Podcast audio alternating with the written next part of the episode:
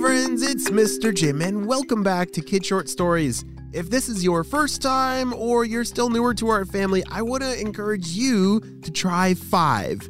That's our challenge where, for five days in a row, your kids listen to some awesome stories to use their imagination and watch their creativity come to life. You see, we make stories every single day for you, and uh, you just never know what kind of story you're going to find on any given day. So hang with me for five days, whether maybe driving in the car or maybe during lunchtime. And I think you're going to find something pretty amazing happens. Well, friends, are you ready for today's adventure? Me too, let's go!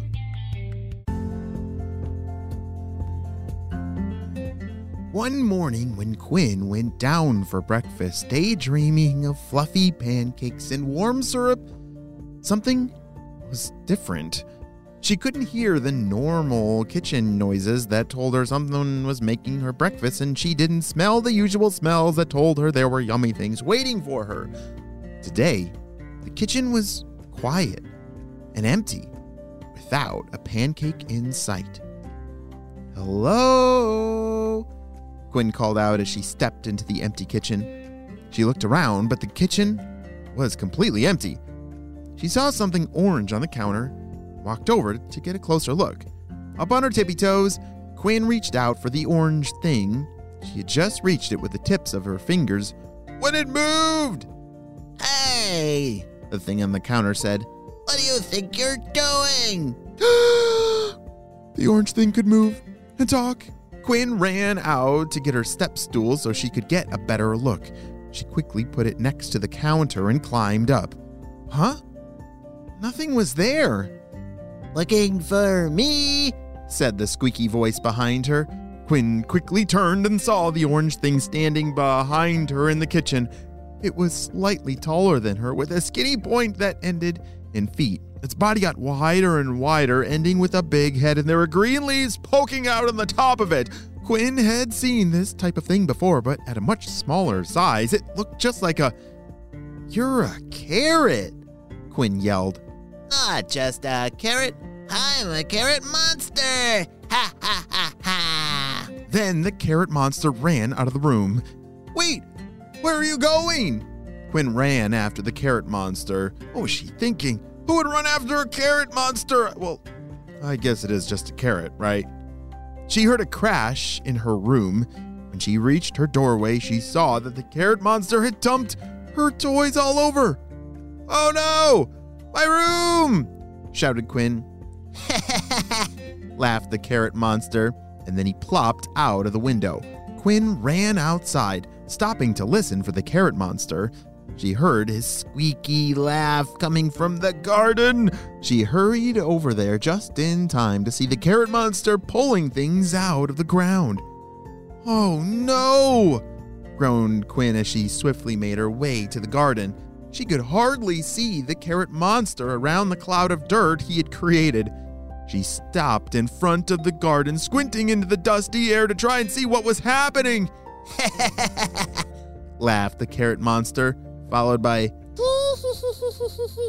cackled a smaller squeaky voice. Screeched an even squeakier laugh. The dust settled, and Quinn saw the carrot monster standing in the middle of the messy garden, dirt everywhere. He had uprooted a bunch of vegetables. Now he wasn't alone. Surrounding the carrot monster was an army of veggies. The carrot monster smiled evilly at Quinn. Oh, hello there. Let me introduce you to my fellow monsters. Quinn looked at the beets, celery, radishes, and carrots and cut them off. I know the names of my veggies, Mr. Carrot Monster. The carrot monster frowned at her. Well, way to take the fun out of it. Come on, my little root veggie minions. We have business in the kitchen. Off they scampered, laughing their shrill little monster laughs. Quinn ran behind, watching as they hopped one by one into her kitchen window. By the time she got there, The veggies had already gotten into the fridge. There were dips everywhere. Baby carrot monsters were splashing around in a bowl of ranch dressing. Celery monsters were making hummus angels on the floor. And oh dear, radish monsters were bathing in a sink of tzatziki sauce. And the carrot monster was in the middle of it all, jumping up and down with glee. Enjoy my little veggie monster babies. Every dip you see, take it all. Quinn backed away from the kitchen and ran back out the door. She had to come up with a plan to stop the monster veggies, and fast. Looking back at the garden, she saw a bunny hop by. Ooh, that's it! Quinn shouted. She ran after the bunny. Bunny, wait! Bunny! The bunny stopped to look at the girl running towards her. Yeah? The bunny asked. What is it, little girl? Is something wrong? Quinn told the bunny about all her problem with the carrot monster and his army of vegetables.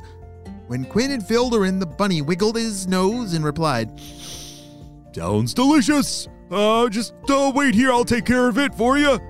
And off the bunny hopped away from the house.